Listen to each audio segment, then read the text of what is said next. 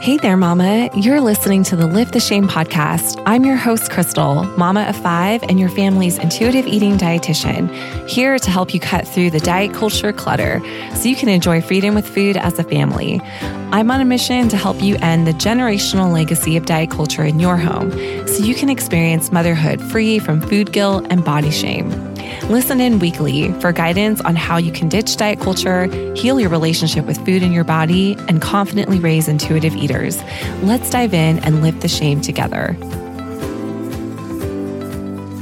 Hey, Mama, welcome back to the show. We are full swing in the holiday season here. And one question that comes up a lot around here at this time is how to protect our children from the various forms of diet culture that they may encounter as we engage in different holiday activities or visit family and friends. And this is a big one. And this is something that I'm hoping I can help you with today, specifically when it comes to extended family members or our family of origin that is maybe old patterns around food or bodies that we are actively trying to break and shift away from. This can be really tricky. It can be really hard to reconnect with our family of origin around the holiday season, particularly as this can be triggering of old wounds around food and body image that you may have grown up with. And now that your kids may be interacting with these same family members or friends or extended family, it can be difficult or challenging as you watch family members engage with your children in the same way around food or their bodies that they did with you growing up. So, definitely a lot of layers here. And I want today to just share some ideas on not just how you can protect your child, but also how you can prepare your child. As a cycle breaker, you may find yourself going into this mama bear mode where you want to do everything in your power to just shield your child and protect them from so many of the things that you may have experienced growing up, whether it is with family members or our dieting culture at large or anything in between. There's so many things that I know you want to shield your child from. And the holiday season is no exception of that. You want to protect them. And again, this can be a time of year where a lot of those old things are coming back to the surface as we engage with our family of origin or are revisiting family and friends that were a significant part of old wounding or trauma around food and bodies growing up. And one thing I want you to be thinking about is how to prepare your child proactively for these types of situations in order that you can essentially help them learn and be able to empower them to protect their own relationship with food and their bodies and to be able to advocate for themselves when we are not always there. Of course, right now, especially if you have younger children, it can be harder to impart that type of knowledge at this stage. However, there are things that we can do.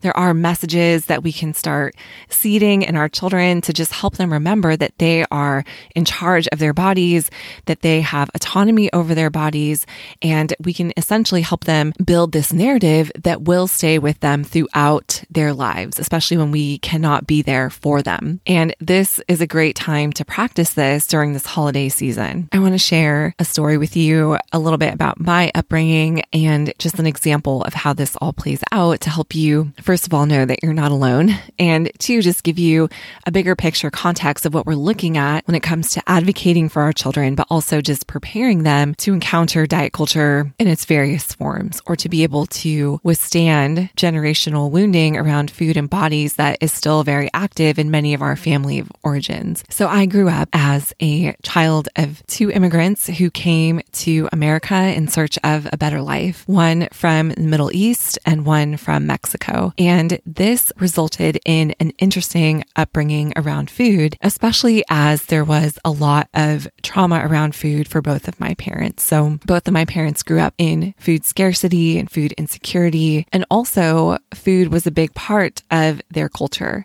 And so, coming to the United States and experiencing more consistency and reliability with food access definitely played a role in how we were brought up as kids. And one thing that was very true for both my parents was this extension of feeding as love, where I'm providing food for you. I am giving you what I didn't have growing up. And this is my way of showing you love. And this is a common theme that many of us grew up with, where our parents may have demonstrated love or acceptance to us by how they fed us or what they fed us. And the difficulty around that is that many of us essentially can separate from our own autonomy, from our own body's needs in order to find acceptance in this way with our caregivers. And this was especially true I experienced with extended family on both sides. So when we would see our grandparents, for example, during holidays or just any occasion when we would get together as a family, there was this unspoken message of, I have prepared this food for you, or I've brought this food for you, and I want to see you eat it because this is my gift to you, and making this for you or bringing this to you is my way of showing you how much I love you. And while there is good intention behind that, again, many of us stopped listening to what our bodies need in order to appease our caregivers or the people in our life that we wanted to have their approval or that we wanted to be in their good graces. And this is really challenging, especially as a child, when you start to learn that when I listen to what other people want from me,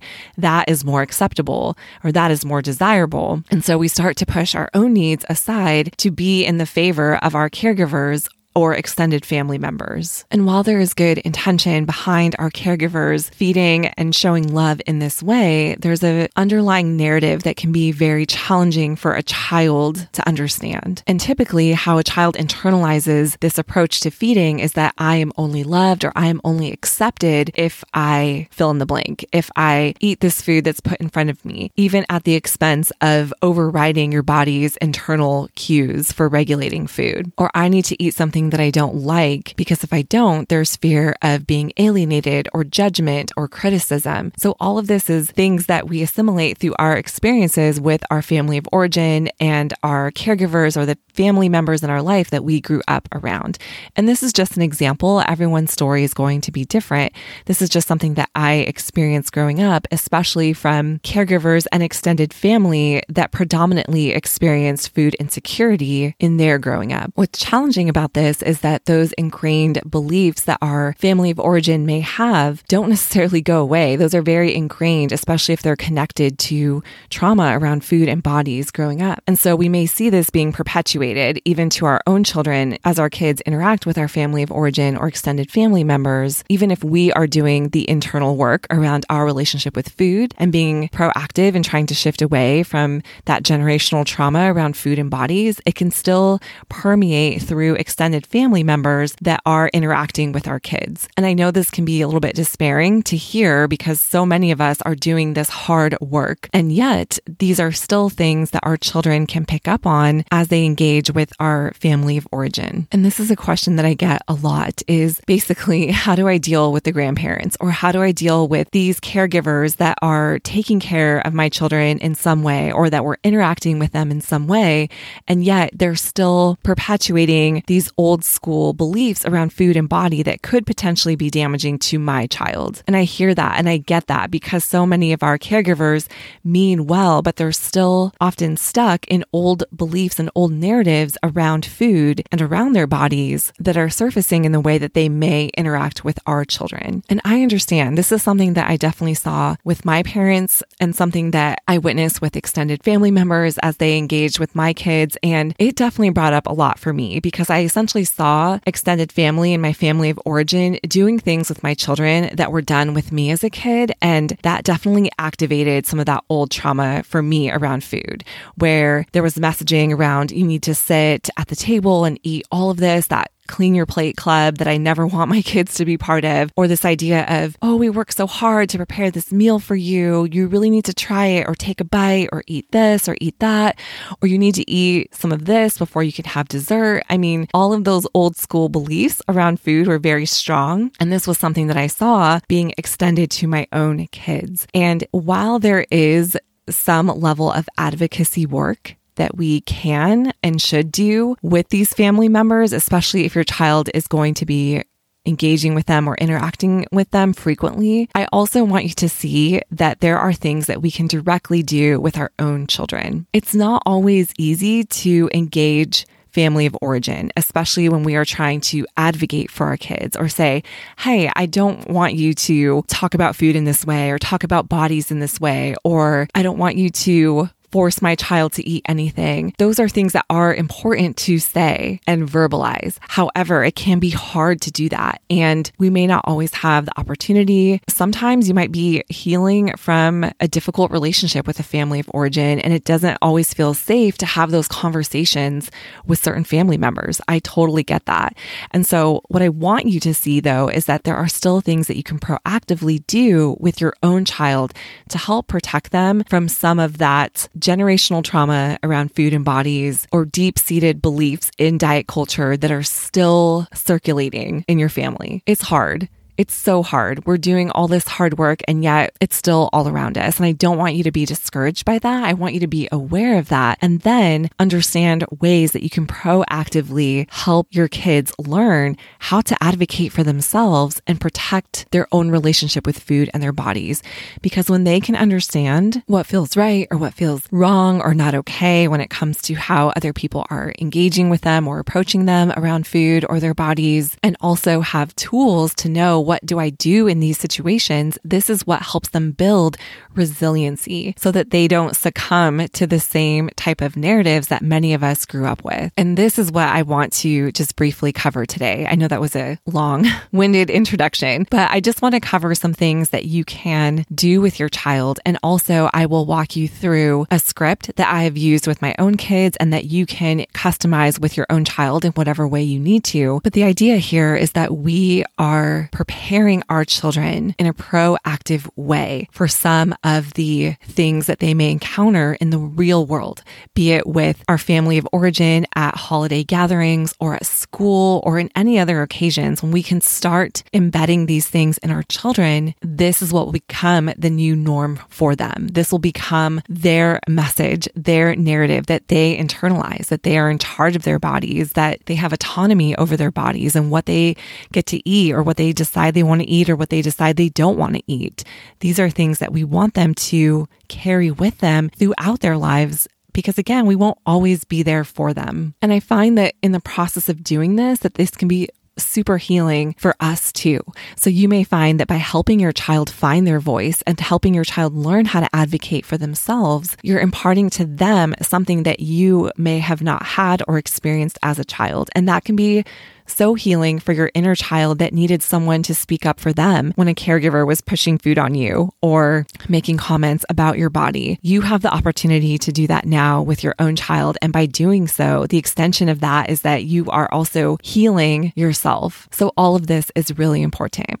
But let's just talk through some things to think about when it comes to preparing your kids, how to have these conversations, things to look out for, and then I will walk you through a sample script of how you can actually talk to your child about these things. So, first, we just want to be thinking about how to be in a proactive state with our children versus reactive. And I'm going to delve more into what I mean about this. Commonly, when we're in this space, a thing that I often hear is, What should I say when so and so says X about my child, or is telling my child to do this, or is making a comment about their body, or is telling them they need to eat this before that. And those situations happen, they come up very frequently. And I think having a set of scripts can be really helpful in these situations, especially because so many of us are learning how to do this the first time. We didn't have a caregiver speaking up for us. And so now we're learning how to do it for our children. And it can be really hard to know what to say. How do I navigate these types of situations?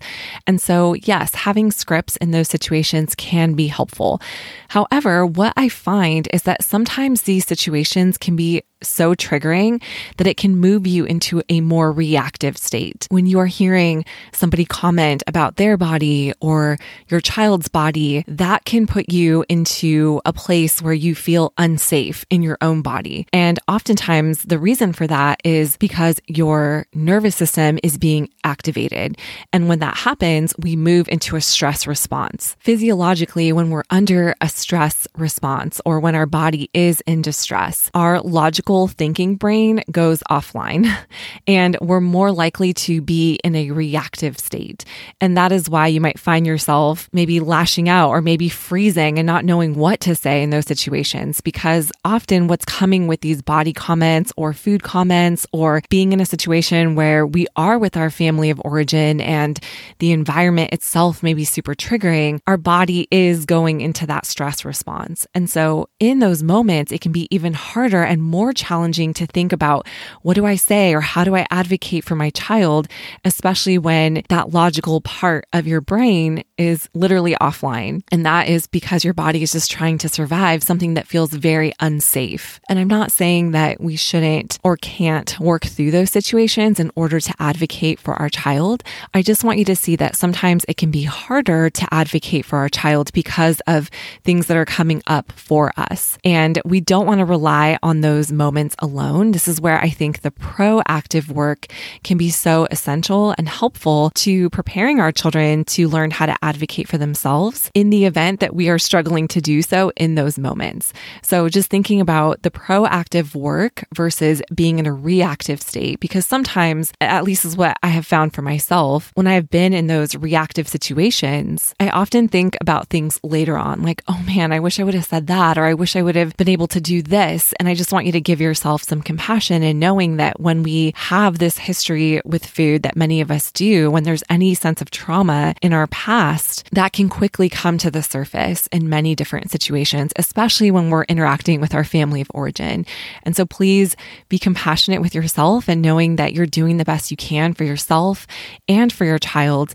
And this is where spending some intentional time in this proactive work with our kids, where we can talk to them, where we can share potential scenarios that may come up where we can give them affirmations and just affirm their body, their autonomy, their appetites. All of these things happen more effectively when we're not in a stressed state, when we are able to be in our bodies and our bodies don't feel distressed, and when we can be aligned with the logical thinking part of our brain. So basically, what I'm saying is that a lot of this work happens outside of these moments, these heated moments where things can come up or comments may happen. And so it takes time. This is not just an overnight solution. This takes a lot of intentionality, a lot of conversations that are happening over time with our kids. And that leads me to my next point here, which is this crucial piece of building trust and connection with our children. Many of us grew up in a situation where we didn't have a secure attachment with our primary caregivers, where we grew up in fear of our caregivers or abandoning our needs and our emotions in order to appease the people in our life who were supposed to take care of us. Many of us not grow up with the benefit of having a trusted person in our life that we could connect with or that was reliably there for us. And so if you are learning to do this with your child for the first time, again, please just give yourself yourself so much compassion. It's hard to do this work. It's hard to be the first one in your family to make these intentional efforts to build this trust and connection with your child that is unconditional, especially if you haven't experienced that or didn't grow up with that. And what I want you to see is that when we have this secure foundation with our children and they know that we are their safe base, that we are able to hold space for them for all of their challenges or hard feelings or difficulties, the more they will be able to come to us when things are coming up that are challenging for them, whether it's a comment that somebody said or an insecurity that they feel in their bodies. When that trust and connection is there, it makes it so much easier for our kids to find safety in our relationship. And that is a bigger picture of the feeding relationship that we have with our kids. It's not just about food, it's so much bigger than that. And feeding our kids doesn't happen in a vacuum. And this is why having these long term goals in mind can be helpful as it steers the direction of our actions in the way that we engage with our kids, not just around food, but in all things.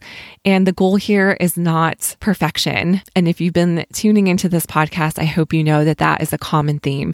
The goal here is not to be this perfect parent. The goal is to just be a good enough parent where we are able to be there for our kids as best as we can. And we're also human and our kids can see that and learn from us and know that they are still safe to come to us. And And when our children know that there is trust and connection in our relationship with them, they will know that we are that safety anchor for them when things come up that feel distressing or overwhelming in any way. And sometimes I think that is what's missing with many of the scripts that are circulating out there that so many of us are eager to pick up. We want to know what to say and how to say the right things. However, we don't want to forget that behind that, behind what we say, needs to be trust and connection. And when we can lead from that place, our kids will know and trust that what we're saying to them is sincere and genuine. And that leads me to this last point here just to consider is learning how to attune to your child. Again, this can be much easier said than done, especially if you grew up learning that your needs don't matter and essentially dissociating from yourself and everything that you needed. It can be hard to learn how to attune to our own children especially if you're just learning how to do this for yourself. But when we can see and recognize when our child is in distress or something is coming up that where they might need more support, this can be helpful for us to know if we need to intervene, advocate, support, or help our child. Every child is going to be different. And so we want to learn the child in front of us, the child that we have, and understand what does it look like when my child is in distress? What does it look like when my child is starting to become overwhelmed or maybe sensory overloaded? And how can I step in and help them? We will be better able to do that and more equipped to do that when we can be attuned to them. And this is especially true in holiday situations or gatherings when there's a lot of people, highly stimulating environment, a lot of conversation. Sometimes our kids can get lost in the mix. And it can be helpful, especially if you know that you have a child who does get overstimulated or maybe who does shut down or maybe who kind of falls to the wayside when other demands are surfacing. It can be helpful just to remember, do I need to check in with them? Does my kiddo need a break? Do I need to remove them from the situation for a few minutes? Attuning to our kids can help us understand when they need more support. This is especially true with family meals and gatherings. If you're all sitting at the table and you can see that your child's maybe overwhelmed by the amount of food that's put in front of them or people are starting to make comments.